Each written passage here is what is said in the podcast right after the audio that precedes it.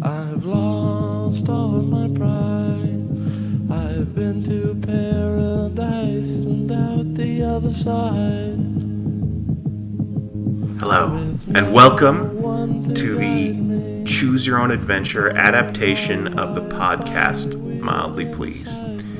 You only get to make one choice, and it's right here at the beginning. Keep listening or turn off the podcast. Ooh, good choice. You chose to keep listening. So I'll tell you that we are Sean Lemmy, John Otney. And Colin Westman. and we're going to talk about the top 10 movies of 2018 tonight. Hell yeah. I really wanted I really wanted to put Bandersnatch on my top ten list, but I think we decided, Sean, that it's a, it's a video game. I call it a video game. it is a video game. You play it. It's just this very cinematic video game. Mm-hmm. doesn't really satisfy you in the way that a movie does. It satisfies you in a different way. Like a sense, there's a sense of accomplishment. I did log in on my Letterboxd though, So did I. so we have no shame. It just it's a movie you can beat. Mm-hmm. We won the movie. But I think all of these movies are winners. Me too. Um, I I liked a lot of what I saw in 2018, and I have a hard time deciding if it's a weak year or a strong year when I end up having like 15, 20 movies I want to put on my top 10 list. I think it's a weak year. I feel like that would be an easier deci- decision to make if they're if they're that good. It If seems they're like they're all the right level of. I mean, we all have a different, obviously, a different way we rate things. But for me, Uh, it, it, when it came down to making my list, I was like, yeah, these are all. Most of these are about the same for me. And I mean, just look at like the award ceremonies and how those are a total shit show. I think that just goes to show that no one really knows what's good right now. Yeah. Green Book could win Best Picture this year. Yeah, it won the Producers Guild Award, and I think that usually goes on to win Best Picture. Not always. It didn't in the year of La La Land and a few other years, but Yeah. I just don't see how it can with the backlash it's received.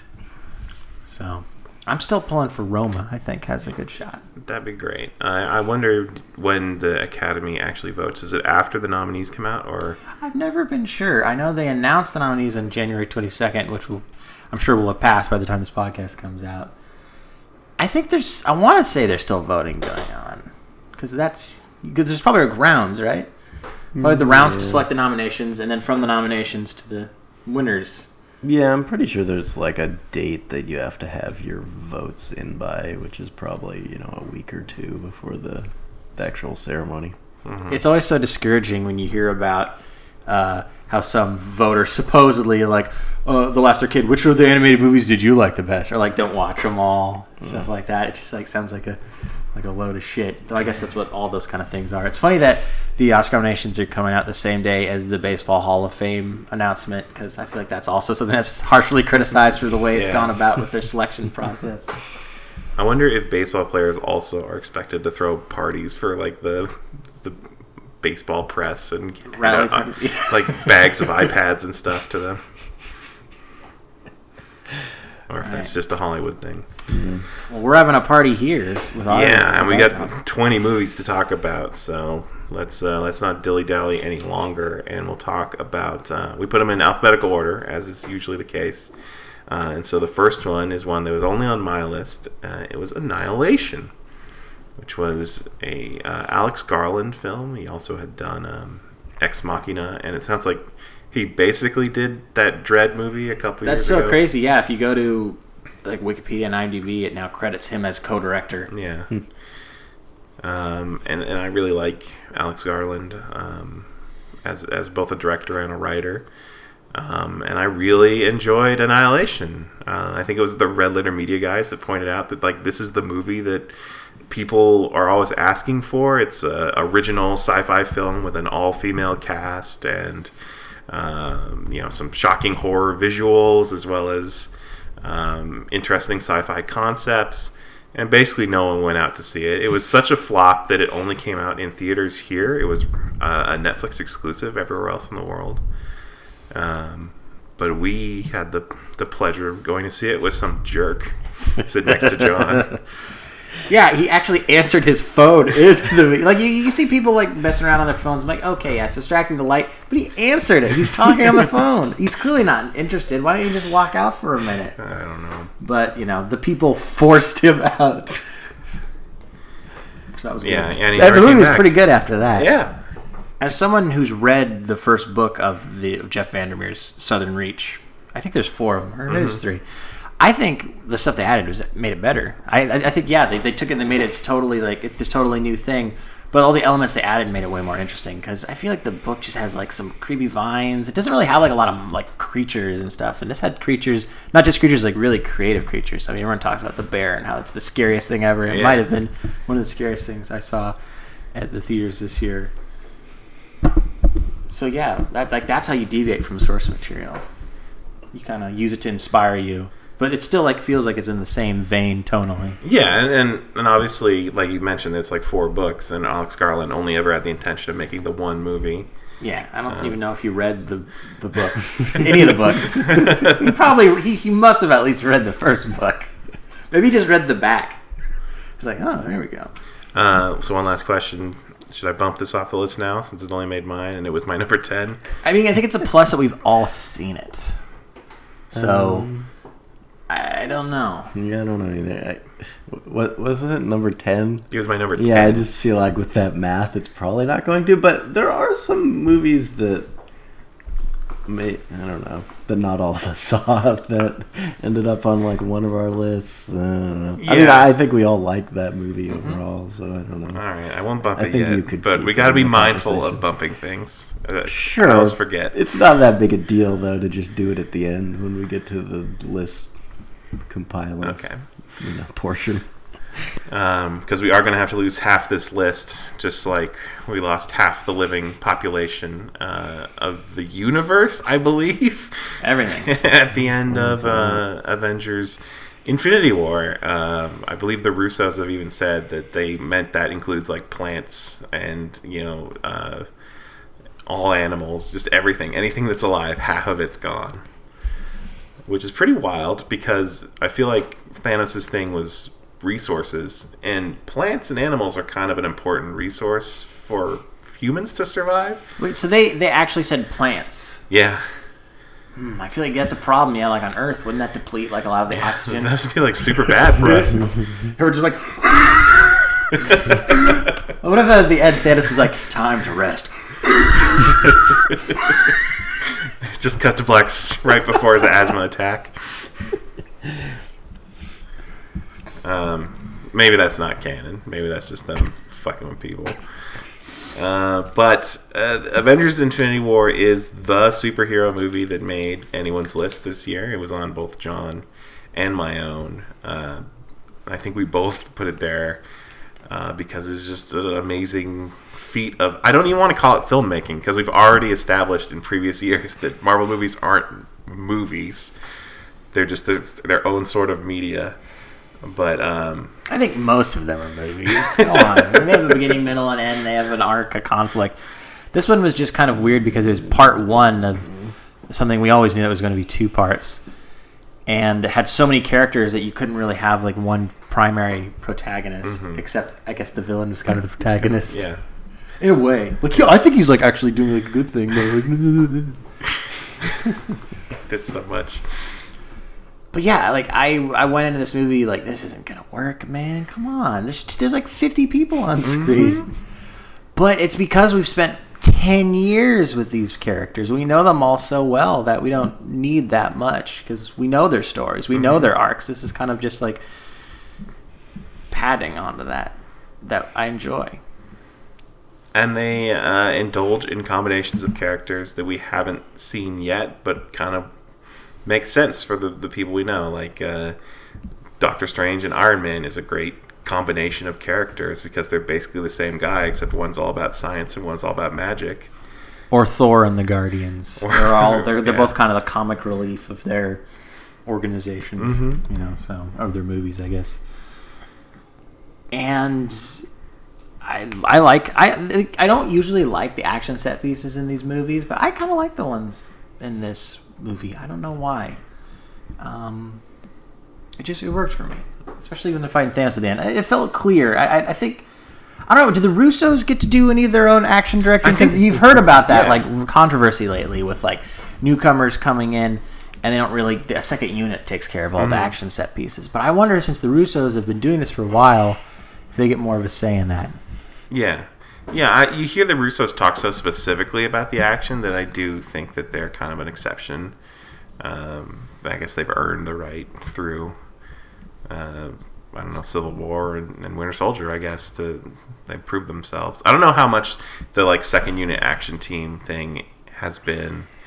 Um, I don't know how long it's been a thing. I mean to say, I don't know if that's if that's a this recent phase or if it's all the way that they've had that be the case. it feels better. Maybe it's just my imagination. Colin, uh, as someone who's less a fan of superhero movies, did the action in Avengers feel any different? Did this movie feel any different than any of the other ones to you? Uh, yes, kind of, kind of in a negative way, to be honest. Like the first half of it, I just found pretty exhausting.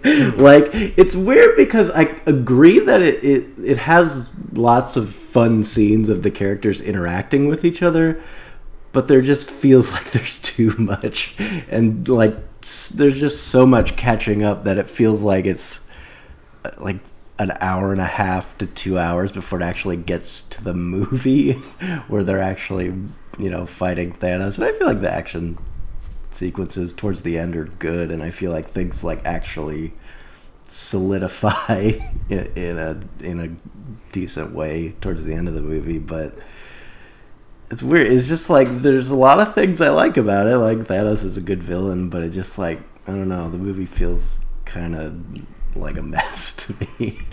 And it's weird because i didn't have that problem with like the first avengers. I didn't have it with civil war but this was kind of the one where it, it did feel like there was just too many goddamn characters Yeah. even if i you know i, I liked seeing them play off of each other How many people can name the the four of Thanos' children that get killed off over the course of this movie?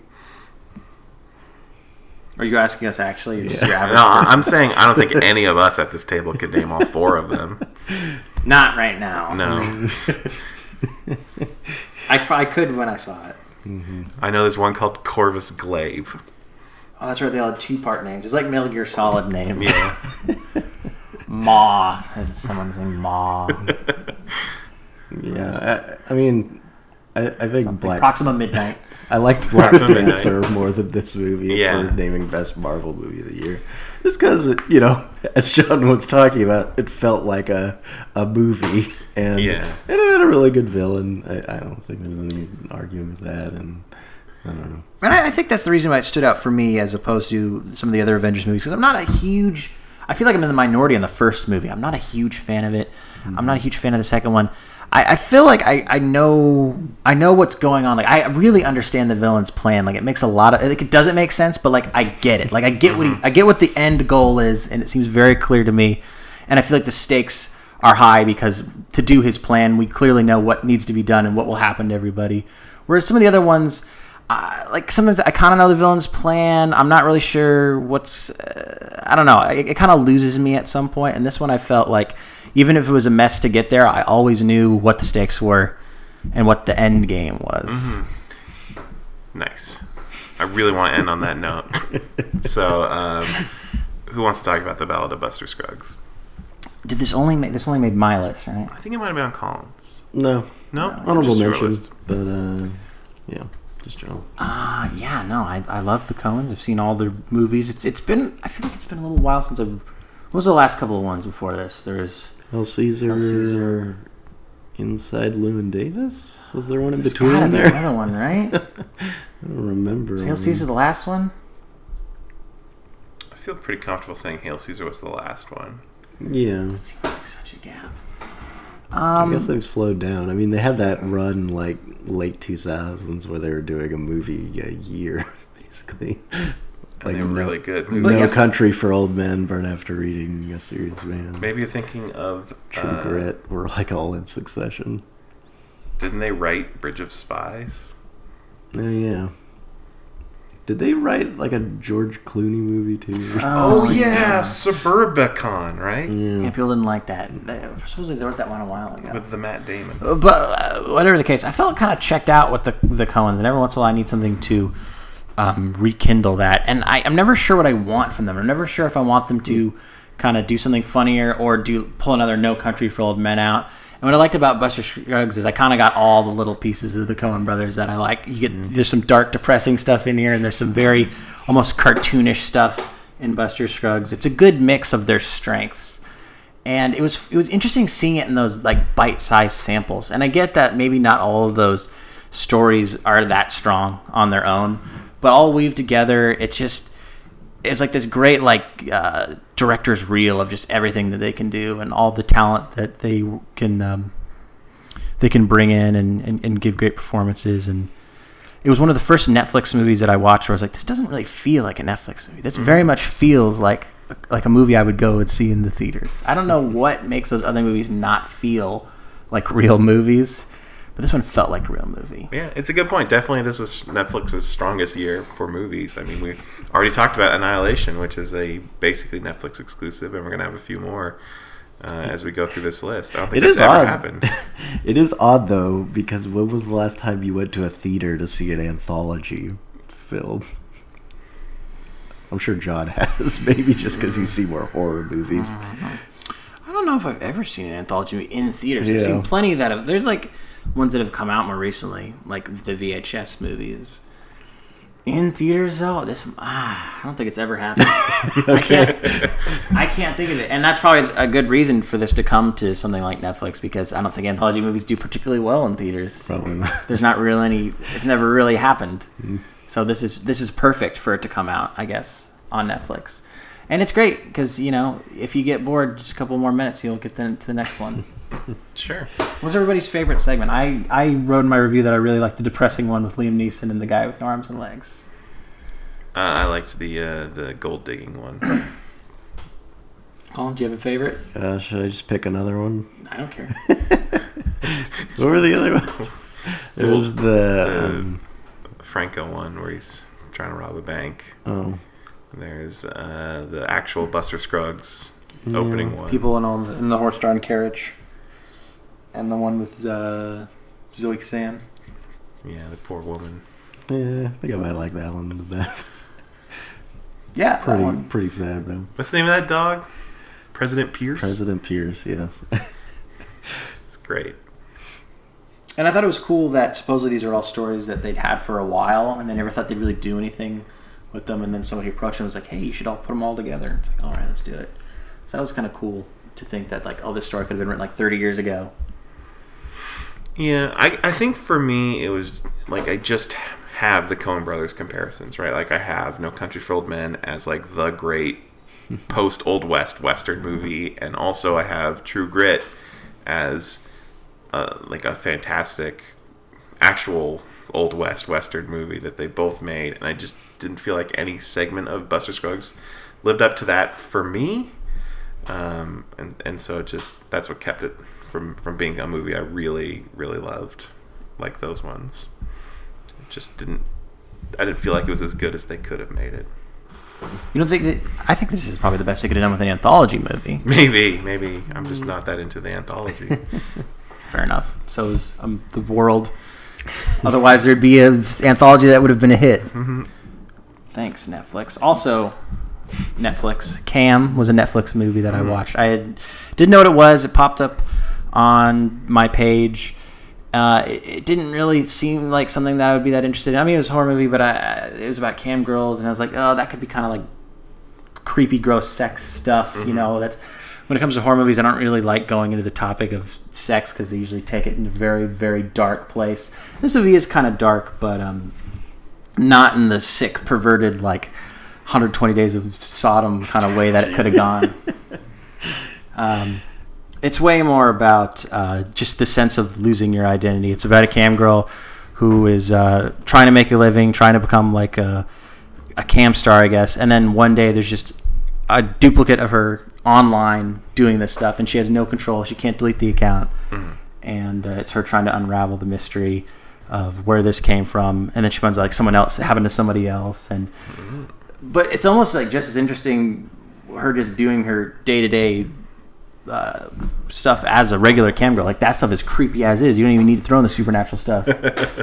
like there's a part where she, uh, like one of her fans meets her, and like that's creepy. Their interaction. Oh yeah, together. that's not a good thing. Um, so it's not for everybody. It got pretty good reviews though, and it was cool that it came to Netflix because um, I, I, I think that's the best place for something that's kind of a, like a weird subject matter like that.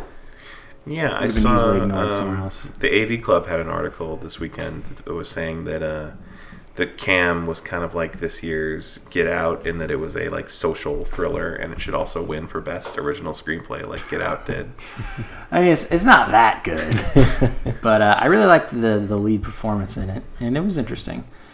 Um, but yeah, it's not. It's gonna be. It was my number ten, and my number ten. I was just trying to throw something on there that was different. I really liked it, but Or that Sean hadn't seen. that Sean hadn't seen. I wanted. I wanted to That's see the differences between trick. our lists. So I was like, I like this. No one's gonna watch it.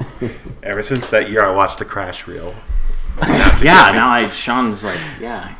It's matching me movie. How for did that happen? Did John like post his picks in a podcast form or something before you made your list? No, Crash Reel didn't make my list. I just watched it in like the day between John posting his Oh. list and we recorded the podcast. Okay. I was just making a joke. Did you did you watch Cam in I uh, have. I didn't watch Cam. Did you watch any movies since you published uh, yours? Um, no. Yeah, I feel like you gotta take a little movie break after. you I haven't watched any 10 list. movies from 2018. Books of Cargo. John can't stop watching movies. I'm happy to, Yeah. even though it probably could have crammed a little more in the days before. Um, we made our lists, which you guys kind of did, but I was out of town while you guys were Yeah. doing this together. So It's okay, Colin. We forgive you. okay. Speaking of our next film, can you ever forgive me? Um, yeah, I don't know what to say about this movie. Um, Great co-stars. I Two- think that's really what it, it comes down to me is, is just spending time with um, Melissa McCarthy and uh, Richard E. Grant. Uh, Melissa McCarthy being this like washed up writer of uh, biographies of famous random people, and Richard E. Grant this just kind of I don't even know what he is. This low life like drug addict barfly who's very charming, even though he's clearly kind of just living on the fringes. He's a rascal. He's a rascal, yeah, and uh, it, I don't know, it's just it's just fun watching these two characters who are, you know, kind of on on the fringes of. of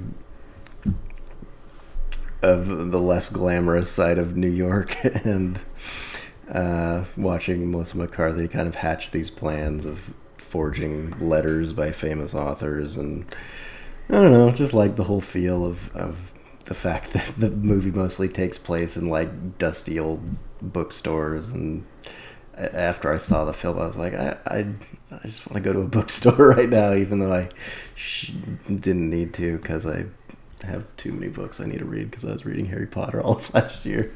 But um, yeah, I, I just those two lead performances are great, and it's you know it's kind of an unconventional movie about a, a writer sort of finding her voice in a really weird way by copying the voices of more successful and respected writers. Um, yeah, it was just kind of a, a an odd, odd little fun movie that I enjoyed. hmm And good for Melissa McCarthy to have this the same year she also made that dumbass puppet movie. I thought I Yeah. read or heard somewhere that originally this was supposed to star Julianne Moore. Do you think that would have been better, worse, different? Like how? No. I mean, I, I like Julianne Moore. I don't know if she'd be right for this part. Julianne Moore's so glamorous; it's hard to imagine Yeah. being that pathetic. Like mouse Melissa with hair and McCarthy's so like perfectly frumpy and misanthropic in this movie that yeah, I don't know. I don't, I don't, I don't know if Julianne Moore would pull it off as well. Just give her another cancer movie. Yeah, So she can get some more Oscars. she needs them. Cancer movie? Oh Well, no, it was an. Alzer, Al, Al, Al, Alka-Seltzer. Alka-Seltzer. Alka-Seltzer movie. Alzheimer's movie. He becomes right? addicted to Alka Seltzer. Yeah, I just need that fizz. could that? Do you think that could do? Like, could that be bad if you drink like a lot? Like you have too much. yeah. Well, I used to drink to throw up, so yeah. Yeah. Okay. Um, speaking of throwing up, there's a lot of gross stuff going on in eighth grade. But is which there throwing up? I don't feel like there was. I feel like there could have been. Yeah. But like you're so embarrassed you're gonna you kind of want to throw up. There's just so many um, anxiety-inducing scenes in this movie. Um, it's so good. It captures this feel that I can't. I don't like. You think would be in a lot of coming-of-age movies, but I can't think of many that like really put you into that intense feeling of like going to a pool party and everyone's in bikinis and their trunks and then for some reason everyone's shredded and gorgeous um, or or like just trying to become part of a conversation at a mall cafeteria and and, and not knowing your spots to talk um, I, I just thought this was a remarkable movie eighth grade especially given that it's directed by a fucking 28 year old YouTube star who's never made a movie before in his goddamn life.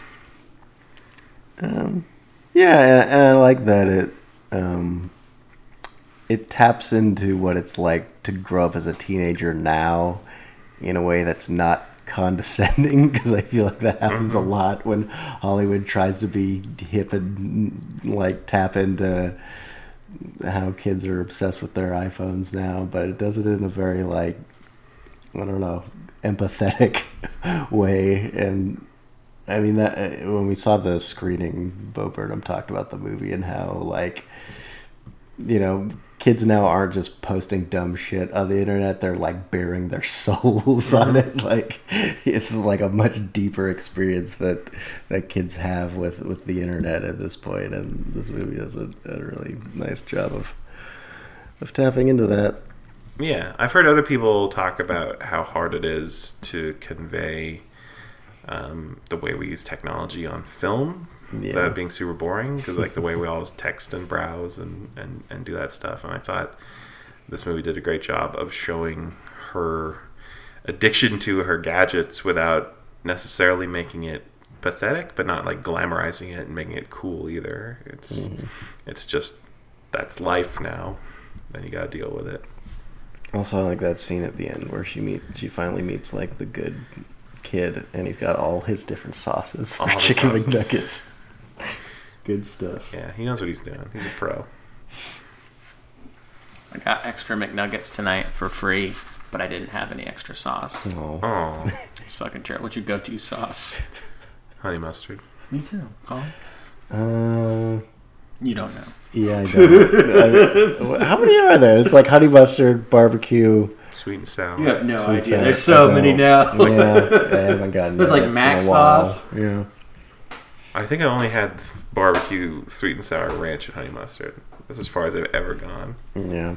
I Bottom it's hot mustard. Hot mustard. It was temporarily they got rid of it and then they brought it back by popular. Is that like a like a Dijon, like a Grand It's kind of like a Dijon. I'm sure it was in that. I'm sure it was in that kid's little display. He had it all.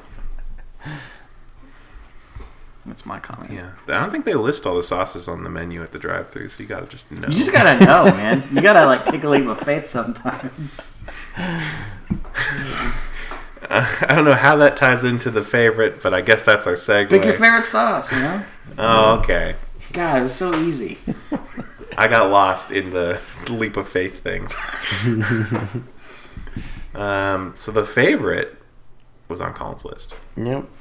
Um, I should probably go about seeing the rest of Yorgos Lanthimos' movies. I uh, I like I like this one a lot, and I liked uh, The Lobster too. Um, it, I, I feel like he's definitely an acquired taste, but it's uh, it's it's a pretty fun like specific zone to watch these actors operate in, and especially in a, a genre like a, a European costume drama where you know it's really hard to be interested in any movie taking place in that period. That's just a bunch of rich people whining about their problems, with this, which this movie kind of is, but it like takes it to a kind of more more visceral, just like complete dark humor and Yeah. and uh, Yeah, the queen in this is killing herself with her decadent lifestyle, and it's not glamorous at all. It's revolting. yeah. Uh, yeah, the, the three main actresses in it are, are really good.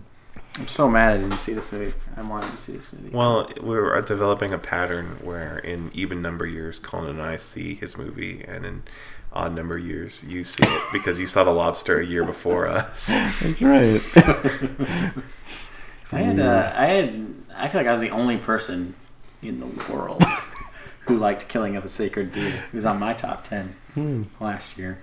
I love Dogtooth, and I know he didn't write this one, so I don't know how similar it is tonally. But at least what I liked about the other ones is obviously they're always shot in a very interesting, like a lot of wide, a lot of interesting lenses, but oh, also yeah. like everyone talks like like alien or something, and they're mm-hmm. just weird. It's like this is how people talk. It's always like very direct and blunt, which I like. yeah. So I don't know how much of that he's carried over. Yeah, You guys have seen at least seen the Yeah. lobster, so I mean, maybe No, no, it's pretty much the same. It's Okay, just good. you know a, a more sort of antiquated English vernacular, I guess. um, with some delightful contemporary touches. The, Yeah. uh, the party dance is remarkable. Um, I guess that's all we're going to say about that. So I'll move us on to the first of two first movies, uh, the, the First Man, which was a not a wedding movie. not a wedding movie. I thought he would call the other best man their First man is the first man. I don't know why I had to think. Oh, like, oh, that's a good, good joke. First man. best man. Um, so this is a, a Neil Armstrong biopic from Damien Chazelle of La La fame, but also Whiplash fame. Uh, also starring the Goose Man uh, in a very Goose man. it's interesting. I didn't even call him that.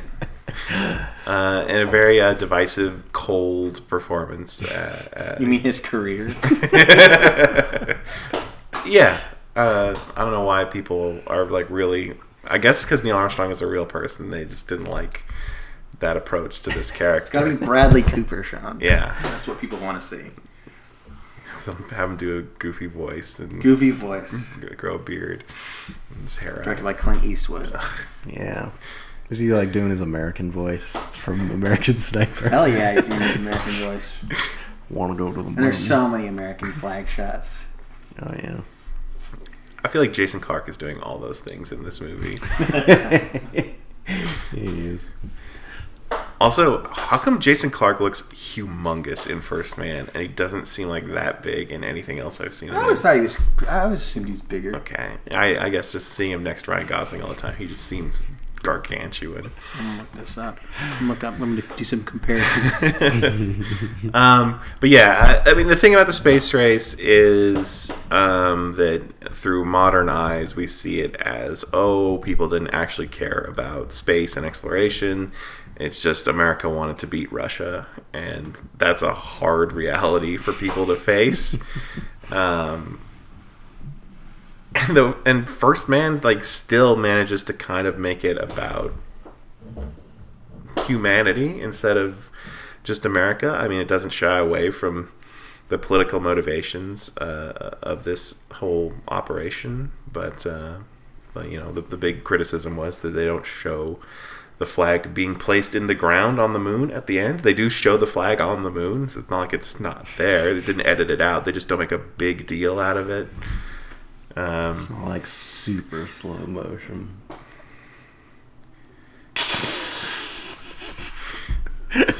great radio. Well, uh, yeah, I made a sound effect. there you go. And the uh, national anthem plays like blares, like it's so. loud. Yeah. Um, by the way, the, in seeing it in IMAX, they they do a transition where the camera gets sucked out of the rocket onto the moon, and that's also how it transitions from CinemaScope to IMAX. It scared the shit out of me. It was amazing. It was the coolest thing. Um, Sounds way better than my movie going experience where I saw it in the theater with not great soundproofing, so I, there were lots of parts where I could hear Bohemian Rhapsody in the theater next door. That's pretty good. and there's like because it, it's yeah it's pretty bad because there are moments where there's just you know the silence and you Yeah. hear the space noise mm-hmm. so there's one part where they finally like get up into space and they're just floating and it's completely quiet and then i just hear boo doo doo doo doo doo doo doo doo doo I think Queen would work really good for space. I mean, they Oh, did yeah. Flash Gordon soundtrack. I would just love him coming back and then we are the champions. So why did this disappear from the awards race? I don't have a clue. it's really confusing to me. The, like those, those the two the, two- the two things I brought up are the two main criticisms I've heard: that Ryan Gosling's performance is too cold, and that um, it doesn't have enough America in it. He's not any colder than he was in like La La Land. So that's kind of weird. Eh, he's a little bit cold He's a little- I just um, feel he's always cold. Yeah, it was a weird thing for me with this movie because I saw it and I was fine with it. I, I liked it all right, uh, but I was, I guess, I just assumed it would get a bunch of awards recognition. So I was like, yeah, uh, I don't know if it'll deserve it. But now that it's been overlooked, I'm like, that movie's kind of underrated because it has a lot of things in it that I like. I think, um, yeah, maybe like just the main thing that I guess was a little hard for me to get over is the fact that Neil Armstrong is just a really hard biopic subject to make interesting because he is just a guy just doing his job just wants to go to the moon. There's not like a like that much of an angle to go with except for what they do go with which is that he's kind of plagued by the trauma of his kid dying. And you know, I, I, I like the, the the score is great and the and the the cinematography and it definitely has the the moments of awe and wonder that you would want in a space movie. Um, so yeah, I, I don't know. I liked it overall. It, it is a bit weird that it's been kind of forgotten. Uh, our next uh, nominee is the other first movie, First Reformed, one of the uh, the rare on everyone list on everyone's list movies. Uh, we all watched it at roughly the same time because we had like a, a tiny rental period to get through with it, right? That sounds right. Yes, this is correct. Thank God for red bones. Yeah, I remember seeing the the trailers, and I think the first thing that struck me was just how it was shot. You know, not widescreen. Or that was four five. I should know that. You know, 4:3? Four three. And uh, that visually looked really interesting. Uh, and then the reviews were really good, and it was Paul Schrader, and obviously he's had quite the career. And um, it got all this buzz, and it had been a while since he'd made a movie that anyone cared about. So it's kind of interesting to see him, I guess, make his comeback movie. Um, but it wasn't until I actually sat down and watched it that I, I, I didn't really know what it was going to be about. So then once you- you're finally watching it and you realize this this guy has kind of an existential crisis. It's like, oh my god, like humanity is fucked. And from the perspective of a a priest too at this like historical church that no one cares about anymore, which is really interesting perspective, and it really makes you think, and it really makes you s- scared. Like it's almost like a horror movie. It's really scary, and it has those like creepy taxi driver vibes with like when he finds the suicide vest and he like puts it on and he's like am i going to use this because there's like you know an industrialist in his community that's like responsible for shit like this and mm-hmm. it just gives you a lot to think about but it also while remaining ambiguous and stylish it just has so much to offer and i think that's why i put it at my number one Yeah, I think from the setup, you expect, or at least I expected it to be a movie about um, this guy who believes that his tiny church is is the right way to go, and this mega church that also owns his church is is the the blasphemous, or at least the wrong. yeah But it's it's like actually the people at the megachurch are pretty supportive of him. they just don't get it the way that he does, um, and it becomes this environmentalist thing as it goes on, um, which is really cool and surprising for me. Even going into the movie, not really knowing much about it, um, it just evolved the way that it did. Um, I had a little trouble with the ending. Basically, as I think probably the, the most memorable scene is also the one where I started kind of losing. The movie was kind of losing points for me. Uh, the, the one where they're laying on top of each other and they travel the world and who knows what else. No, I enjoy that because I'm Yeah. not seeing that trippy shit coming. This is a movie where there's no rules, man. Yeah, It's almost like dips. This basically dips into fantasy a couple spots here and there, Mm-hmm. in a way much like Taxi Driver does in the end. Another movie that I feel like a lot of people mix feelings about the end. Of course, not quite, not nearly as good. But, yeah. Made me want to watch more Paul Schrader. I was planning on watching a bunch before I saw it, and I only watched one. Yeah. You know, it was it was Yakuza, which is fine, but I Mm. feel like he's just got so much better films that he's made. it's always time. It's always time to watch The Canyons. Whatever the hell that Yeah. Lindsay Lohan movie's The called. Lindsay Lohan. Starring Lindsay Lohan and a porn star. Is this the only movie that made all of our lists? No, No. No, okay. No, we'll get to that other one, whatever it is. Oh yeah, now I remember. Okay. The, the Ethan Hawke renaissance continues. Yeah, I've, I've enjoyed his late career. This and Boyhood Sort and of Blaze resurgence. apparently Yeah, great. He also directed a movie. None of us got to see liked. it. Yeah. And also Cedric the Entertainer. He's great. Mhm. He's a really good actor. It's, it's interesting to see him play something that you would assume is in his comfort zone. You know, he's also really good on that show that we watched one episode of but didn't really care for. Oh, Like the last OG or something. Yeah. Tracy Morgan. He was really good on that. Tracy Morgan. He's show. like the one thing that would have made me kept, kept me interested in maybe watching another episode. But I never Yeah, we missed TiVoing like the first two episodes, and we watched it on the TBS app, and there were so many commercial breaks just- we couldn't bear to watch it. It's just yeah, you're just watching a bunch of commercials that has a show every once in a while. And they're all the same commercials every commercial break. That's what kills it. Streaming services, you need to find a way to detect what commercials you've shown me and show different commercials. It's exhausting. And that's my transition to Ghost It's Stories. definitely there had to have been something there to transition, but it doesn't matter now. Ghost Stories uh, was a British movie from mostly comedy people, which is interesting because it's not particularly funny. it's a very dark movie about a um, a guy who uh, basically debunks like psychics and mediums and paranormal stuff. But then, like, there's this old uh, paranormal investigator from the 80s who wants to work with them and asks him to investigate these three different uh, people and their stories. And he meets with each one. And then each one is a self contained little ghost story. And the ghost stories are, are, are pretty entertaining. They're not like anything super original, but they're interest. It's interesting that the kind of the direction they take with each one. Like with the, the first guy, like his encounters with ghosts actually had a positive effect on his life, and then like Nice. another person, like the exact opposite, and you don't know how these stories tie together. Um, and then you, near the end, you kind of uh, it's hard to talk about without spoiling it, but like you start to realize that these are all reflections of the main character. And since you guys are probably never going to see this, do you want like to know like what the deal is? Uh, This, sure. this, this is normally the kind of ending I would hate in a movie.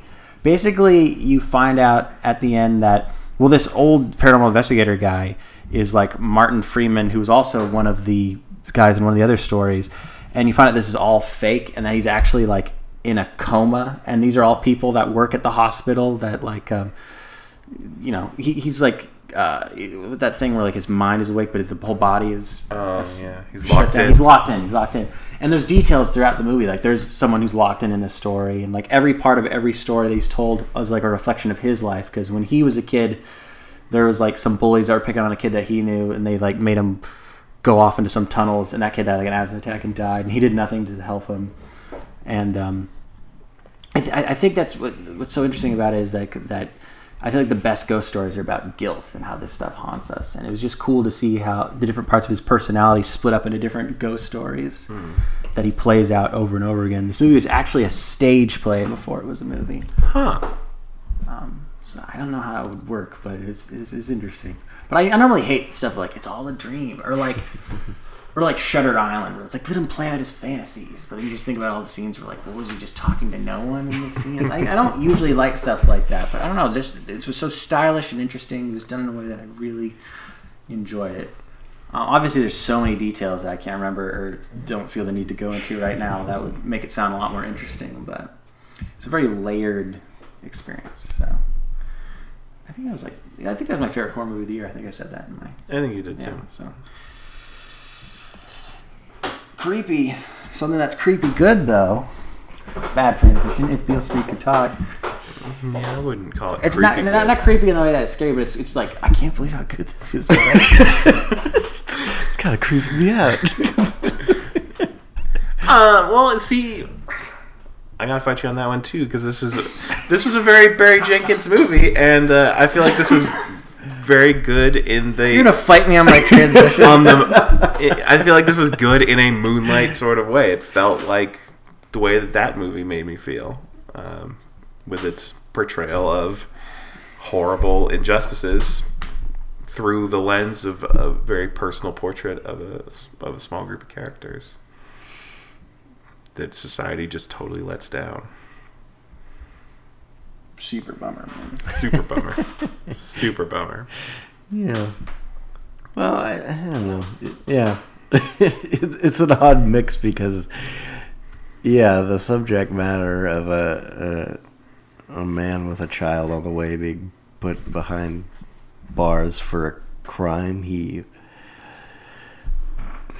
we don't actually know if he committed or not. We assume not because he seems like a good guy, but you don't know, and I, I appreciate the ambiguity there. And but at the same time, it's like I don't know. There's also something kind of intoxicating about the the music and the look of the movie and the the romantic aspect of watching these people fall in love and having their love tested and um, yeah, but it, it is ultimately sad, and uh, I don't know, just just that kind of empathy towards, um, you know, black people who are obviously affected by uh, mass incarceration and the criminal justice system, and how it also kind of shows that you know some of the the peripheral characters don't have a choice other than to turn to crime because that's just the the way things are and um yeah I, I just found that like that mixture of empathy and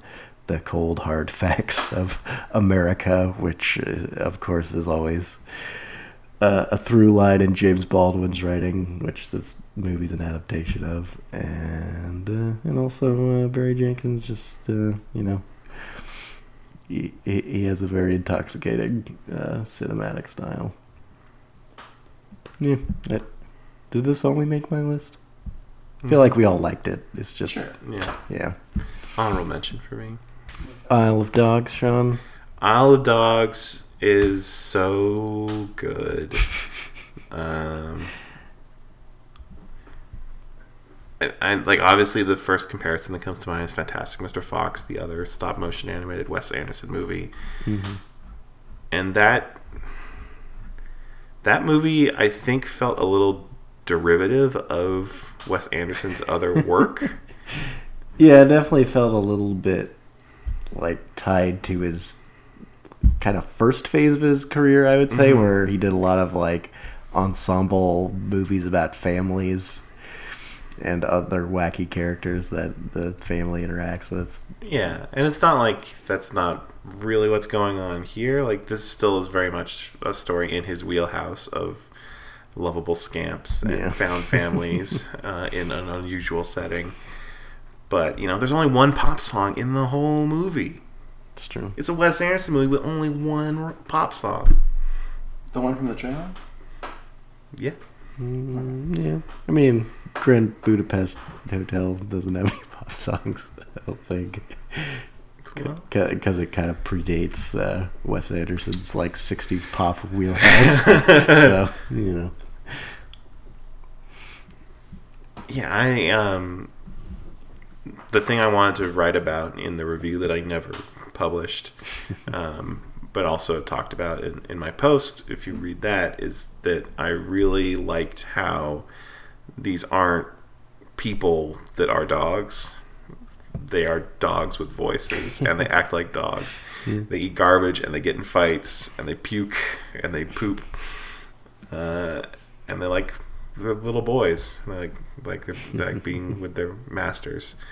Um, I thought that was really insightful and adorable. Uh, like, come on, it's the cutest movie of the year. um, and uh, yeah, it's just it's a world I want to I want to spend time in because it's it's Wes Anderson's sci-fi Japan. Yeah, and I, I think the stop motion is a step up too from Fantastic Mr. Fox, just because it, it's a bigger world. It feels like a bigger Mhm. world, and the characters, I don't know, feel more fully formed.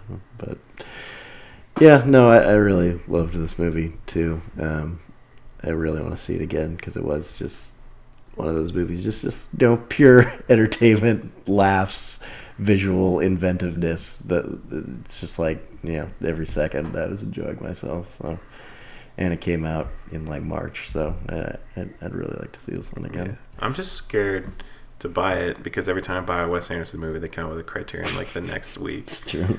I'm trying to wait it out. Is there a Grand Budapest Criterion yet? Yeah, Okay. there is. I'm pretty sure there is. I'm I'm sorry, I might might be wrong. John, I know you were a little cooler on the film. Did you have any problems with it, or just not one that responded to you? It was fun. Um, It just, I mean, we did it. We talked about this on like our, I think our mid-year Oh, did we? podcast. Yeah. So I don't want to go too much into it. I, I guess if I will say one reason it wasn't on my list was um, just you know, these movies. Wes Anderson movies are so busy now on screen. There's so much on there. It's very. It's a lot to look at. Hurts my eyes and it makes me sick. You tone, it, tone it down a bit for me. Well, It's good though. Um, the next one is Minding the Gap, a documentary. I was so afraid to watch this Really? because I thought it was going to be too sad. Life's sad. It's a real Yeah. documentary. It's like the sad. It's like the longest episode of True Life that's ever they've ever done. It felt a lot like True Life. the MTV show. Yeah, Yeah. but like True Life, good. Come on. Yeah. Well, maybe not every I don't episode. remember. Honestly, maybe it is. Uh, but yeah, these are skaters growing up in Rockford, Illinois, and one of the skaters is also the director, cinematographer, which is um, astounding because of the quality of the film and the fact that it spans so long. Like it's crazy that there's that much, and that's but it's still like it has like it found. I don't know uh, if they if he knew. He probably didn't. He probably found kind of like that narrative thread as he was going through it because it's about a lot of things but i feel like a big thing that makes it such a hard watch is kind of about the cycle of violence that we repeat and that everyone has to live through and you see how it affects one person and how they pass it on and that's that's like it's just so hard to watch but it, it's something that i feel like we should be aware of because it's so easy to ignore. Like there's that one guy i, I can't remember the, the the white guy but he was like um he like like they were kind of afraid to talk to him about it because they're friends, you know. He was afraid to talk to him about it, but he's like, yeah, you know, I do it, but like, and his girlfriend doesn't want to talk about it. It's like, mm-hmm. but it's this thing, it's this, and it's clearly affecting their lives and relationship, and Yeah, I feel like that's got to be so intense to be interviewing like one of your two best friends, Yeah. talking about are you beating up your girlfriend, the mother of your child.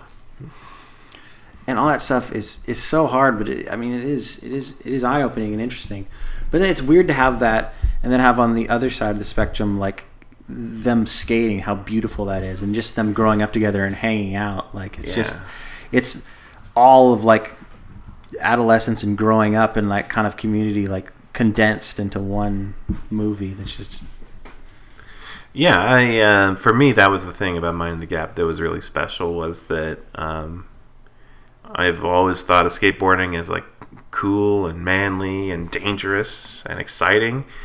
Um, and not that it's not those things in this movie, but it's it's it's a release. It's therapeutic in this. It's almost transcendental the way that they present it with like uh, piano music and slow motion. It, it seems liberating and freeing, and you realize that um, for these people, who, are like who are not happy with their lives. It is literally a temporary escape from their reality. Um, which really clicked for me as somebody who got on a skateboard and fell down once. I was like, well, fuck this. it hurts too much to do.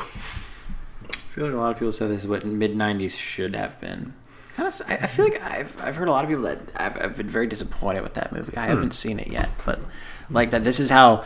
I mean, obviously, one movie's a documentary, but this is how skater culture like should affect you and is important. And here's like the wrong representation of it in this other movie. So I'd be hmm. curious to see that as kind of a counterpart. Yeah. I don't think Jonah Hill's a skater. What's tough when you watch these kind of movies is you want you you want to know what happens next because you know hmm. that this story is still going on. It's Yeah. real. Yeah.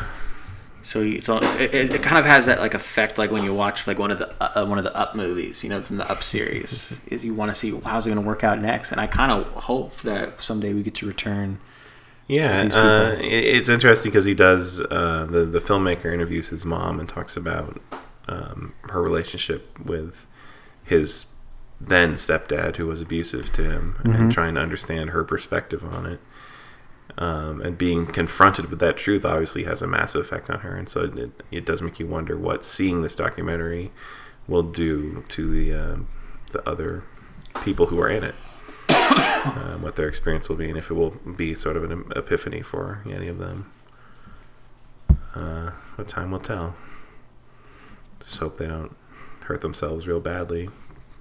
In the meantime, that's my transition to Mission Impossible Fallout, uh, because the Mission Impossible movies are, of course, Tom Cruise's attempt to kill himself in front of a camera. Do you think he's actually that's what that's his goal? I think that's what he's trying to do, and uh, he's, won't I die? he's getting closer and closer. You know, this time they let him fly a helicopter. He's gonna wind sail through a volcano.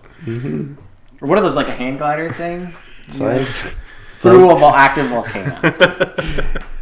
Scientology is a prison, and the only way out is through a volcano. it's through a ridiculous elaborate stunts. Uh, my favorite making of uh, factoid that I know for Mission Impossible Fallout is that uh, Tom Cruise decided he wanted to fly a helicopter himself. He also decided he wanted to climb up to the helicopter uh, from while dangling from it. But that's another story. So he decided he wanted to fly the, the helicopter himself in the movie. Um, and the fastest course you can do uh, to fly helicopters takes three weeks. And so what he did was three lessons a day, so he could do the three week course in a week. So how many hours a day is that? I'm assuming that's like 16 hour days. Oh, all right. yeah, it's, it's pretty crazy. He's nuts. Uh, I love hearing other stories of actors talking about like signing on to a Tom Cruise movie and getting to like work out with him for a little bit and just like what that's like. Um, I heard some interesting things about the Mummy with um, not Nick Miller, but his real name. Jake Johnson. Jake Johnson, uh, because he's like the buddy in that, talking about how he felt so schlubby, and then he got to work out with Tom Cruise. um, So what's it like? He's just he's very supportive, and he, he like puts you immediately on a regime, and you know it's like the best week year or month or whatever of your life. so it's a positive experience. It is a positive experience. It seems like an everyone, embarrassing experience all the way through. not all the way through. So I'm sure. I'm sure on day one when you're like 29 and he's 54, it's probably a little embarrassing when he's seven times in better shape than you. Uh, but it seems like anyone who gets to know him really likes him, uh, which is unfortunate because he is the ambassador for an evil cult. But Mission Impossible Fallout, long story short, ended up being my favorite Mission Impossible movie. I watched it like three times last year. Uh, I think it's your favorite movie at this point, it's, right? it's like it's up there. It's it's funny that even like Mad Max Fury Road didn't get to be number one the year it came out.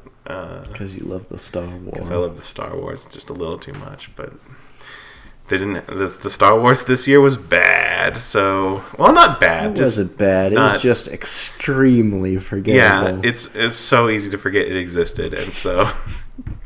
Uh, there was a big opening for Mission Impossible Fallout, and there's no Fast and Furious movie this year either.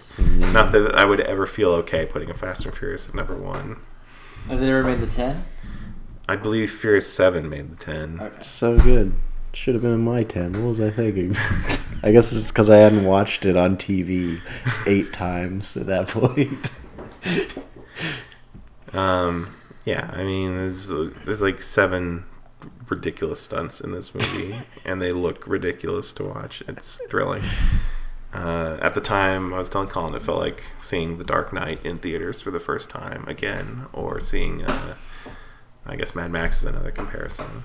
Like it's just an incredible action movie, and I'm terrified that these two sequels are just going to be so bad. But hope for the best.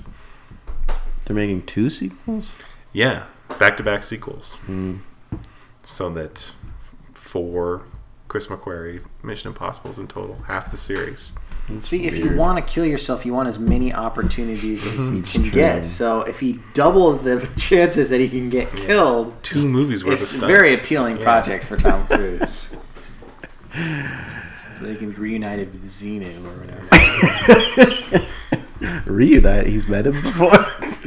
He's the ambassador. Colin, he, he went clear. He I'm, I, I'm sure he's at least one like life flash before your eyes or like weird metaphysical moment on the set of a Mission Impossible movie. or he has like some weird portal where he can see into another dimension. But it only he- worked once? Where he can talk to Z. Yeah. He he did it once. And he was like, I don't, I can't handle this kind of power. it must be destroyed. Now- that sounds like a He can handle that to power once he's done enough stunts. Yeah. Once his body is in the best shape possible. which we, I'm pretty sure with the power of Scientology, he'll just continue to get in better shape as he ages. I'm sure in one of the upcoming movies he'll be able to fly, like for real. Yeah. He's just gonna be that in shape that he can know how to. Have one of those squirrel Just suit flex things. himself Actually, out that's a good gravity. idea for us now. We should just come up with our own stunts, You know, like a squirrel suit Squirrel suit thing. over an active volcano. Mm-hmm. It's gotta be something over something really dangerous. I think that would be good because they would. The thing I've heard about those those squirrel suit things is Yeah. that like thirty percent of the people that do that die on their first try. So That can't be the right percentage. but maybe. it's because there's no like yes you have a pale, uh, a parachute, but there's nothing you can do if you ram into something. You just die. Um, so yeah, let, let's hope that they can do something like that. Um, it's a kind of a different level of stunt choreography in our next pick, but nonetheless, it's it's uh, very impressive, and that's uh, Roma. Uh, You gotta time yourself with the shots. There's a lot of long yeah, camera movements. a lot of long takes. different. You're right. Different kind of stunt. Hitting your mark. Uh, the thing that Guillermo del Toro revealed to everyone recently is that a lot of the Mexico City in this was blocks of city that they built on a set. It wasn't real. That's amazing. I mean, it looked old. Yeah. I, I just assumed Yeah, it is. me being ignorant American that Mexico still looked like that, that it still looked really old and stuff. So that's even more incredible that they mm-hmm. built that stuff because it looked real and lived in and mm. aged. Like he traveled back in time using his Prisoner of Azkaban technology to film it in the seventies. That's the thing. We have the time travel ability, but we can only use it for like to go like go to cool to go to school, make movies. Can't really change the timeline too much. Just kind of benefit yourself personally. Yeah. Colin, this was your number one. Yeah, and I don't know what to say about it. I guess it's just another movie where I, I, I found the filmmaking just really intoxicating. The black and white cinematography is gorgeous, and it has uh, I don't know, it just has a a unique way of making this very small specific story feel like epic and like grand and just beautiful. And um, yeah I, I just really responded to it and i was glad i saw it in a theater. And uh, but at the same time you know i think it's it's fine that netflix picked it up because more people will see it because a black and white art house movie is not exactly In Spanish. yeah, people are gonna rush out to see automatically. But if you know there's word of mouth and it's easily available, hopefully more people are, are seeing it.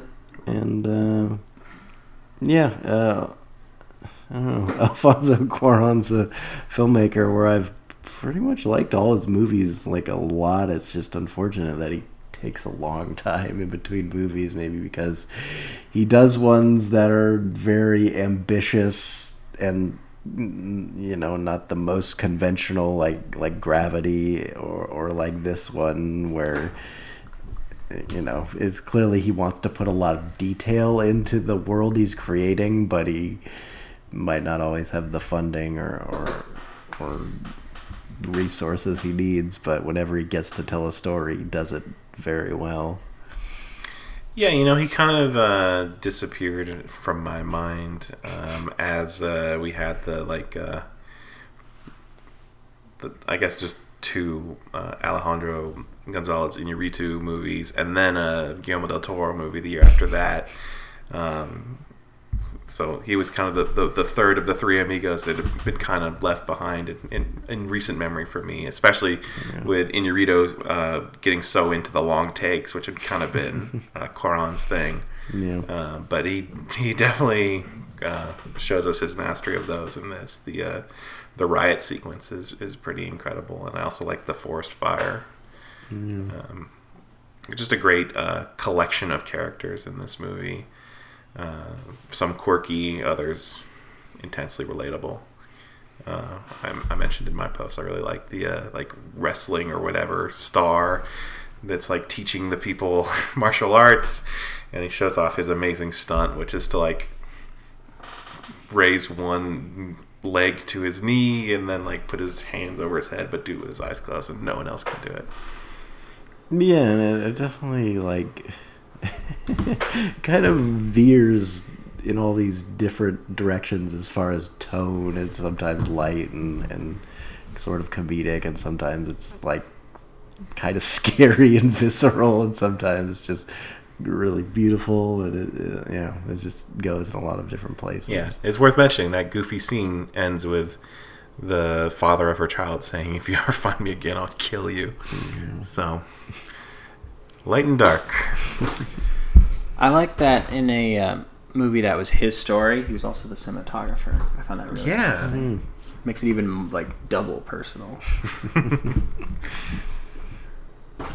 Another very personal. Story. yeah. Oh, there you very go. personal is Shirkers because it was about Sandi Tan who was from Singapore and in the early 90s her and her friends made a movie in Singapore which was pretty rare there wasn't really that there wasn't really a filmmaking scene in Singapore if you guys know like the reputation of Singapore it's a very strict kind of I, I can't think of a better word for it, but a very strict place. Like the, you can't even chew gum in Singapore, right? So the, mm-hmm. of course it doesn't have any like artsy stuff. And she loved like punk rock and Jim Jarmusch, and so she made her own weird David Lynchian kind of film where she's going out and she stars in it. She wrote it. She plays a teenager and she's going around killing people. And it all the clips that they show from it are just fascinating. Like it definitely seems like this is some weird thing that would end up in the Criterion collection at some point. Like it's that. Like it. It seems that unique um, but she did not direct it. Her uh, her professor in Singapore directed it, and he was this weirdo guy. And then uh, when she went back to school, because she did study with him, but then she went to go study off in London, and her friends also studied overseas. Uh, he took the film and disappeared. And then the footage was lost for like 25, 30 years. And this is her documentary interviewing um, her friends and the people that worked on it about the making of it, and then about the mystery of the weird director guy who lied about who he was, where he was from, everything, and just kind of uh, yeah, it's like it's, it's like part making of, part mystery thriller, which I've, I'm noticing more and more. Something that I really love in documentaries is when it's a very unique hook, but then it turns into a mystery. Almost like it would work really well as a miniseries or something, but I think it works well as as a movie. Yeah, it made me think of a few other documentaries when I was watching it. Um, like uh, uh, Dune definitely came to mind. Yeah, and for documentary sure. about a lost film. Uh, Searching for Sugar Man a little bit, and that like there's this not prolific like like Sugar Man was, but this person who affected all these people's lives, and no one really knew who he was, and he just disappeared. Yeah. that aspect of it reminded me of that. There needs to be a these these need to be a subgenre of documentary called the "What Could Have Been" genre. like all these these movies about art that seems like it had so much potential to be something so much bigger, mm-hmm. and that we feel like, oh man, it, it sucks that we never got more of that. But maybe like that being presented in a documentary is the best form that we could get this story and all this art. Like, mm-hmm. Uh, you know, they can't finish Shirkers, or at least they don't want to because they don't have any of the audio. So they'd have to all that'd be a whole process, and who knows if it would be as good or if it would make as much sense to finish a movie from the '90s now. Um, so it's it's kind of nice getting in this interesting package of a documentary where we can just kind of reflect on it and, and think about think about it. And as someone who makes films and has not finished stuff, I know that feeling. I can't even imagine what it's like when you actually sink like your life savings into something Yeah. too, and then it's all gone. Like that's devastating. It seems like it kind of like took away her youth in many ways. Like she put everything she had into that, and because like Sandy, like she went on to be like a film critic, and I, one of her other friends was like a filmmaker, but I mean, yeah, she never really pursued that that that career after what happened. Yeah, and and I also think their um, their sort of portrait of this George character is is really interesting. He's a type of person I've never seen before. Not exactly this type of person, where he's obviously uh, charming and intellectual, but also very petty. And they, they not to give too much away, but they they give a they, they they find out that he's basically someone who mentors people, and when they start surpassing him, he sucks away whatever it is that they're making and disappears. And uh, that's such a bizarre dick move. Uh, really pissed me off. um, also, this is a super stylish documentary. I feel like got to make it very clear that like the the movie is out there, but the whole documentary is very stylish. Uh, and it's on Netflix, Colin, so you can watch it. I know how much you love watching movies on Netflix. I love it. I watched um, a couple movies on Netflix, not a I lot. think I think Netflix uh, and like Hulu have been great for documentaries. If one thing, Yeah. because uh, I'm not saying that it's better to watch a documentary on streaming than it is in a theater, but uh, sometimes they they don't get really get great releases in theaters, so it's kind of nice to get that chance to see it at all. Yeah. Especially Hulu, they've had they've had a very strong documentary Really, department. Really struggling to think of the last time I saw a documentary in theaters. Uh, we saw um, "Won't You Be My Neighbor" in theater. Oh, it was like May. so long. Um, but at that same theater, we also saw our next pick, uh, Shoplifters. Yeah. Uh, like I had to put it on my list just because it was the only movie I remember seeing this year where multiple people were crying after the movie was over, like openly. And it's, yeah, the way the movie gets you there to the ending is.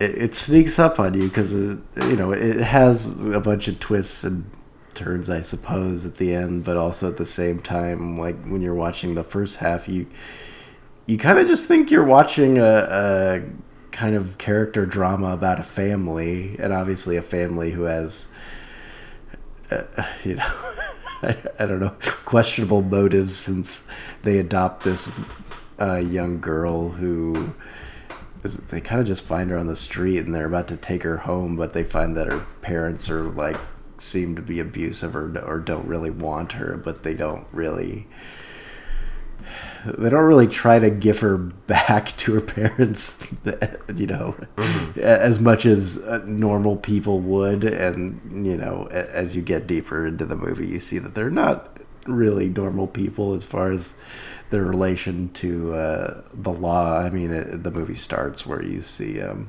the father and his son like shoplifting. Obviously, it's the name of the film, and um, yeah, I, think just the way it, it gets you to feel empathy for these characters while also seeing that they're incredibly flawed is just. Uh, uh, you know, something that takes you by surprise in a very emotionally affecting way. Yeah, one of uh, two movies I saw in 2018 that had um, social workers as sympathetic villains, uh, which I think it's very easy in movies like this to have sort of like a Hunt for the Wilderpeople style, like s- social workers are diabolical villains, um, and and to show you here that like like on paper, both in in Leave No Trace and in uh, Shoplifters, there are bad situations, uh, at least on paper, that need to be changed, and um, and and then find out even more details. And in both movies, you find out more details that actually make it pretty convincing that uh, these were unsustainable situations as well. Um, I really liked it too. It seemed very Japanese in a way that I can't quite put my finger on, so I hesitate to even say that, but it just Yeah. it felt that way. I think the, the I mean, I don't think you get the last act of that movie from America. Mm, why do you say that? I I don't know. That's what I'm, I'm scared to say it. Yeah. It's, it's just how I feel, I guess. yeah. Well, you're more Uh, and informed not- and- and in the ways of Japan. Not that than I think it would only come from Japan, but I, like I could like it could I, you could convince me that was a Korean film would would would, ha- would write the same ending. Yeah. But it, it felt more in line with something like I Saw the Devil or Oldboy, which are both Korean films, not Japanese films, than than the endings of, of something like Leave No Trace. Mm-hmm. So here's the other movie that was on all three of our lists. Yeah. Sorry to bother you. now that's a great American ending. Yeah. Let me tell you. Ve- A classic story as old as the tale as old as time. It's too scary. I wanted to have a happy ending. And I guess in a way, it has a the right thing happens after that, like the post credits thing. Fuck, dude. Um, it's funny that we. Uh, I feel like you saw, you saw this around when we were doing Criterion Month, right? And didn't you watch like Repo Man? around the same Yeah, and I think I enjoyed Repo Man less because it wasn't as insane as this movie. It's And I funny was because when I was watching, I was like, "This does remind me of like the weirdness of something like Repo Man, but like Yeah. up another level." Where It's there's- Mm-hmm. really hard to think of what it was similar to, but I guess that's what makes it so good yeah, is that it keeps going weirder places, but like it makes sense. Like it's it's like satire. Like it's it's not just nonsense or something. Mhm. But it's fucking scary. I watched it on Christmas Eve. wow. And you and you made it unspoiled that whole time. I knew there was something in it, like stuff in it that wasn't like human per se in a way. I thought I, I assumed everyone was talking about like aliens or something because then when he's talking about Repo Man, it's like, oh, maybe this has, must also have aliens in it, and not you know horse people. What do they call them? Equi sapiens. yeah, Equi Sapiens. They're just so like scary public people. I guess it's, I guess you know what I, didn't- I don't know why I didn't think of this. It kind of has a Terry Gilliam feel in that respect. yeah, I guess. His Um, films never seem as attached to reality as this one is.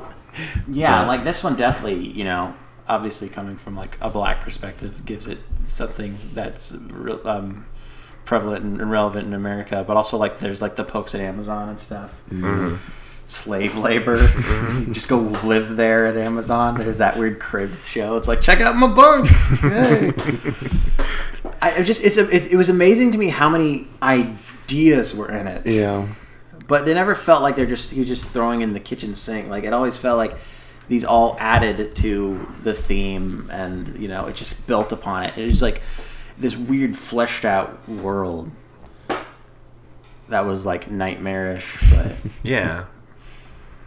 It felt very like even though it was obviously a satire of 2010s America, yeah, the sort of dystopia feel felt very like 80s dystopia to me for some reason. It had the the mm. same vibe that like a RoboCop had in in, in I mean, its the- satire. yeah. I mean, the '80s were kind of the height of capitalism as a state of mind, I guess. Yeah.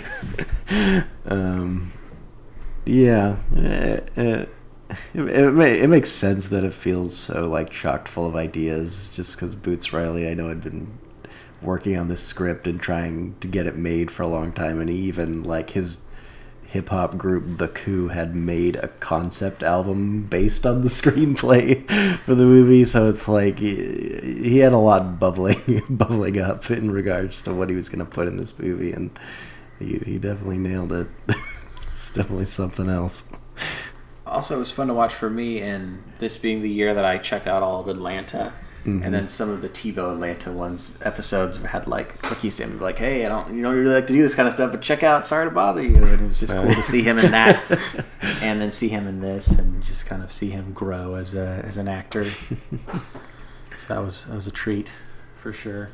Also, the second Tessa Thompson movie on this list. She was also in. Annihilation. But we didn't see Creed 2.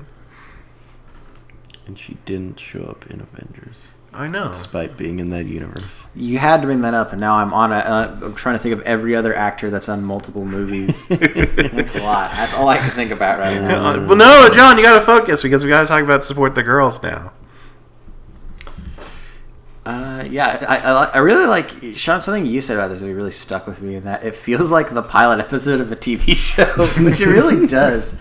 I, I I really would like to see these characters more in like a series, uh, just because they have that chemistry and it has that feel of there's just so much that can like happen to them. But I, I do like that it's like even though I don't know, I feel like it's been done. I think I mentioned that it had been done a couple times, or at least in the movie Waiting, like this, working at uh, what's like working at a place that sucks, and all in one day, and all the stuff that can go wrong and right.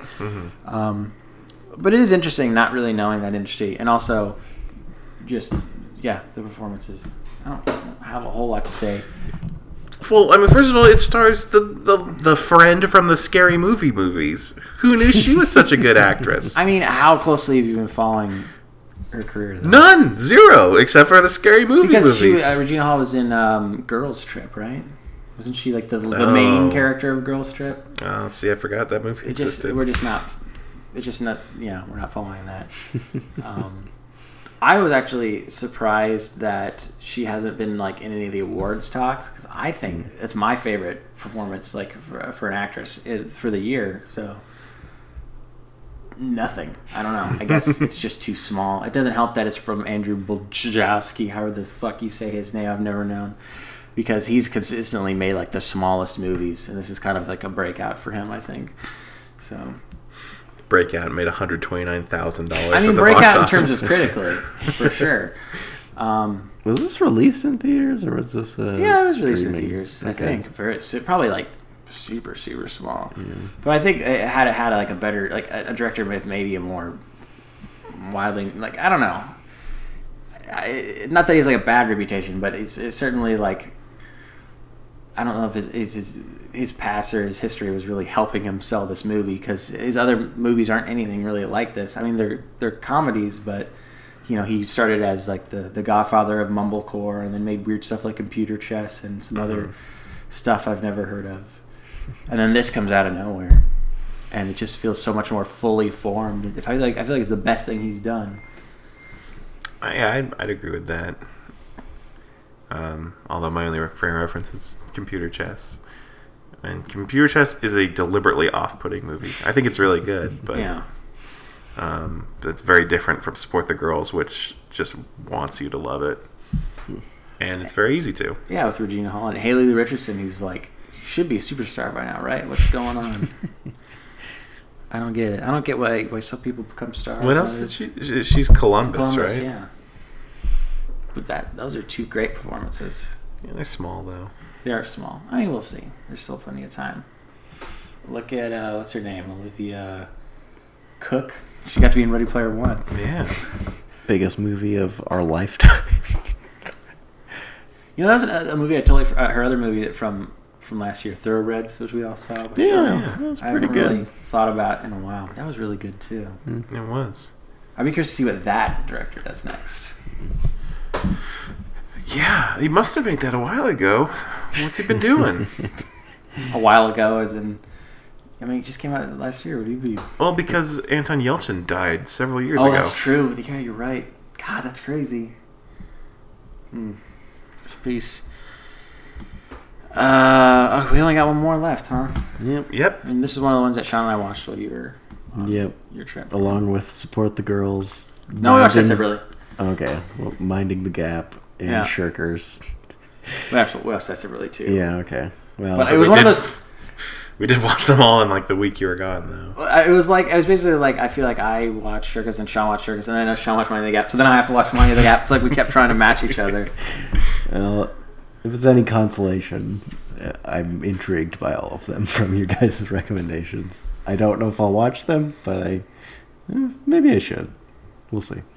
I feel like Three Identical Strangers got a okay theatrical release. There's definitely a couple of points where it's like it was an option for us to go see it, Yeah. but and I was intrigued, but I wasn't sure like why it was like a must see, and I don't, I don't feel like it's really until you get into it, until you get past the initial hook that you realize, oh, there's so much more to this story. Because the initial hook is that three brothers who in like 1980, um, they were all uh, separated. Uh, they were all um, as as babies, and then adopted by different families, and then they all reunited. They didn't know they had brothers. They all reunited um, as young adults and kind of became celebrities. Um, they even opened a restaurant, Triplets. Which I think maybe is still open. It's hard to tell from Google. no way, right?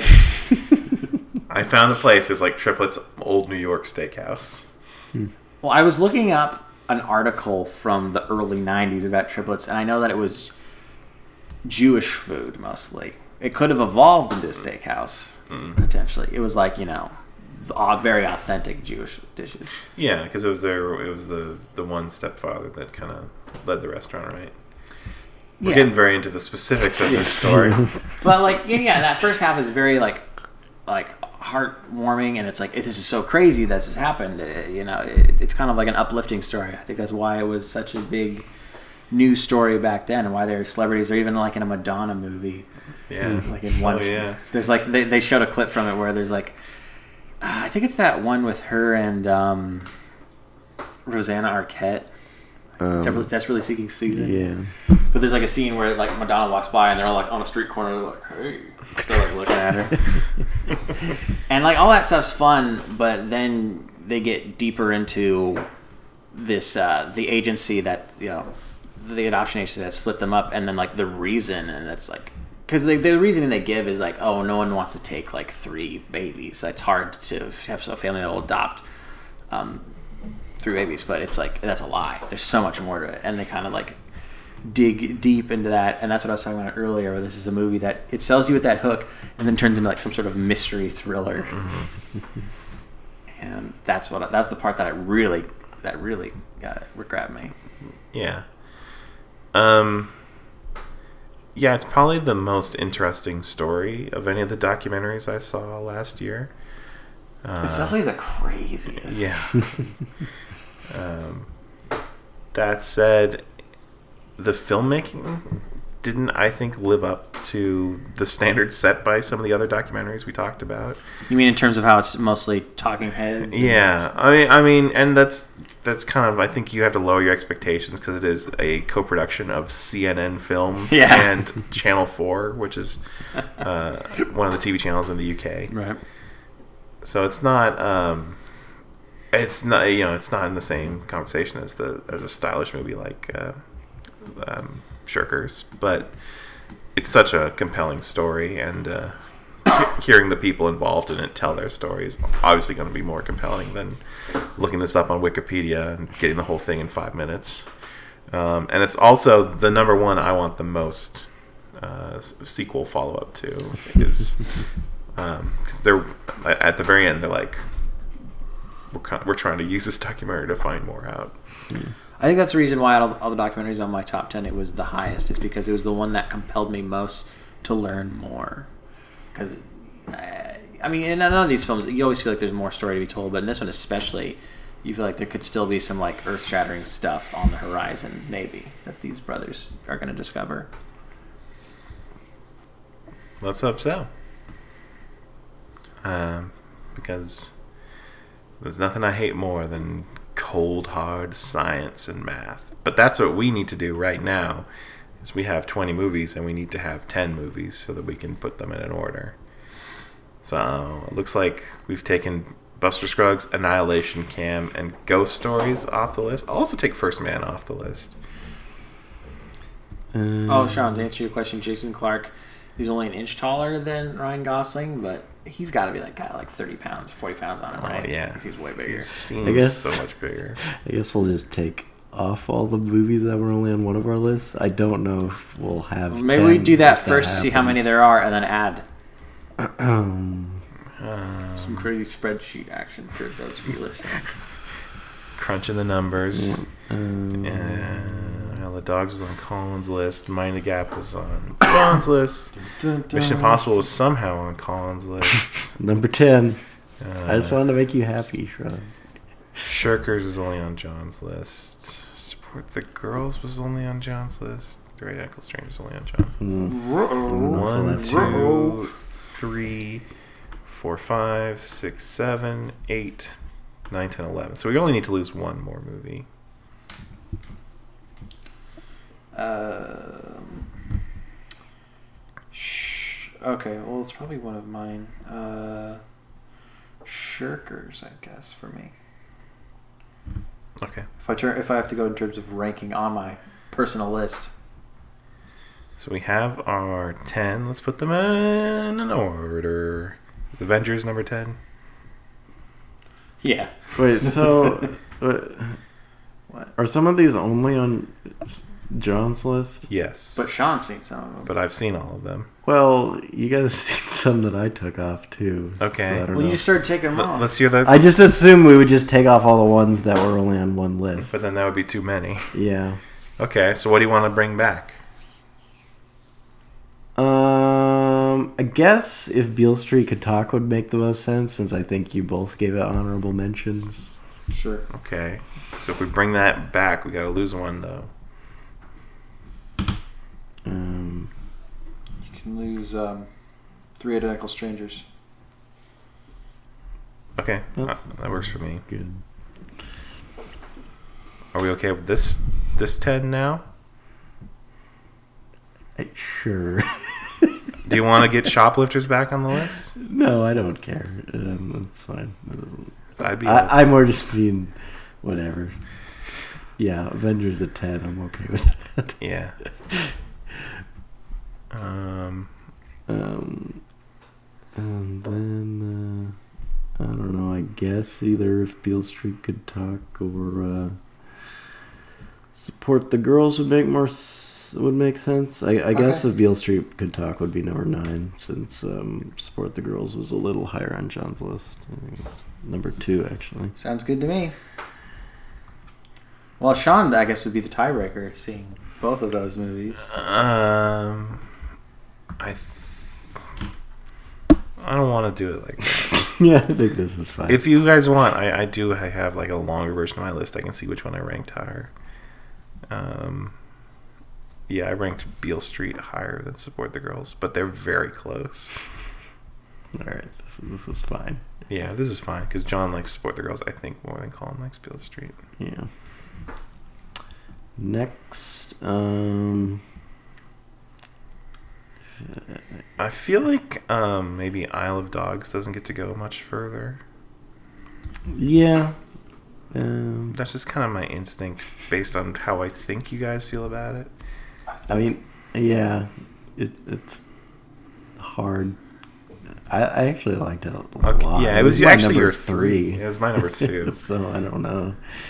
Um, I I never saw Minding the Gap, um, but it did end up on both your guys' list, and it sounds like something I would like. yeah, Minding the Gap was really good.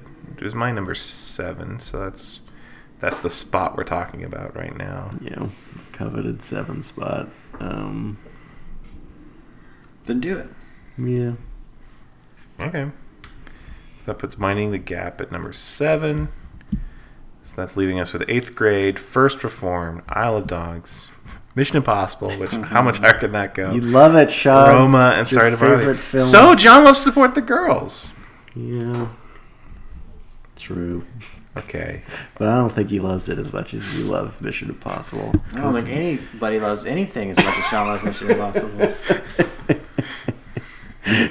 um, Did anybody else watch a movie three times last year? Three times? Well, Avengers. Avengers. gotta crank it up now. I gotta bring it up. I don't know if I watched a movie two times last year. Yeah. Um, since we were talking about it, maybe we should just put Isle of Dogs at six. Yeah, I'm think I think the three that I think come next in some order are Isle of Dogs, Mission Impossible, and Eighth Grade. Yeah. Um, Just to hmm, review, Eighth Grade wasn't on John's list. Yeah. Was Colin's number four, my number five. Mission Impossible Colin's number ten, my number one. So I think those both average out to be about a five. Uh, I could put eighth grade lower than Mission Impossible just because your love knows no stunts. bounds. Yeah, no, no stunts. it had some pretty harrowing Just, scenes. just like kids jumping in pools. Those were the only stunts. No helicopter stuff. Yeah. It's not that I can recall. I need to watch it again. Okay, and this is and now we're getting into the thing where it's like we have the two movies that are on everyone's list, and then the one other movie. So it's that's the number three, right? Roma is number three. I guess. Where was it on your list, Sean? Was it like number three? Roma was my number three. Just make it number one. Roma, Yeah. but First Reformed. Everyone says the best movie of the year. First Reformed. Sorry to bother you. Were on all of our lists. They were high on our lists. Well, not my list, but they're high on your list. Not my list. Um. Yeah, I kind of figured maybe "Sorry to Bother You" would be number one. All right, let's actually, make that number one. because uh, I feel like sorry to all in bother our you. Top five. Yeah, is great. That's a great pick for us. Okay. But then we have to go back and pick a two and three. Do you want Roma at two and First Reformed at three? Sounds fun. This is fun. I like this list. This is a good list. Nice mix of stuff. Um, You're gonna watch all these movies in a weekend. You're gonna have a, you're gonna experience a lot of things, a lot of emotions. yeah, nothing's more 2018 on this list than Sorry to Bother You. Rome is timeless, but and First Reformed's 2010s, but not as not as 2018. Anyway, so uh, Honestly, that's it might be more 2020s. the way things are going. yeah. Oh no. 2030s, who knows? Um, so our uh, top 10 movies of 2018 are in this order. Number 10, Avengers Infinity War. Number 9, If Beale Street Could Talk. Number 8, Support the Girls. Number 7, Minding the Gap. Number 6, Isle of Dogs. Number 5, 8th Grade. Number 4, Mission Impossible Fallout. Number 3, First Reformed. Number 2, Roma. And our number 1 movie of 2018, Sorry to Bother You. Um, yeah, you can read those lists over at mildlypleased.com. Uh, you've kind of heard our, our defense for each of these films, but if you want to see what we wrote, um, they're there. And uh, also, you can find other lists uh, like our favorite TV shows and, uh, and also those podcasts, which you can also just find on iTunes by searching for Mildly Pleased. All our podcasts in one easy feed. Uh, up next is our anticipated movies of 2019, so hopefully we'll get that one out pretty soon. Thanks for bearing with us in our very, very late end of the year wrap up. Um, and uh, we'll speak to you next time.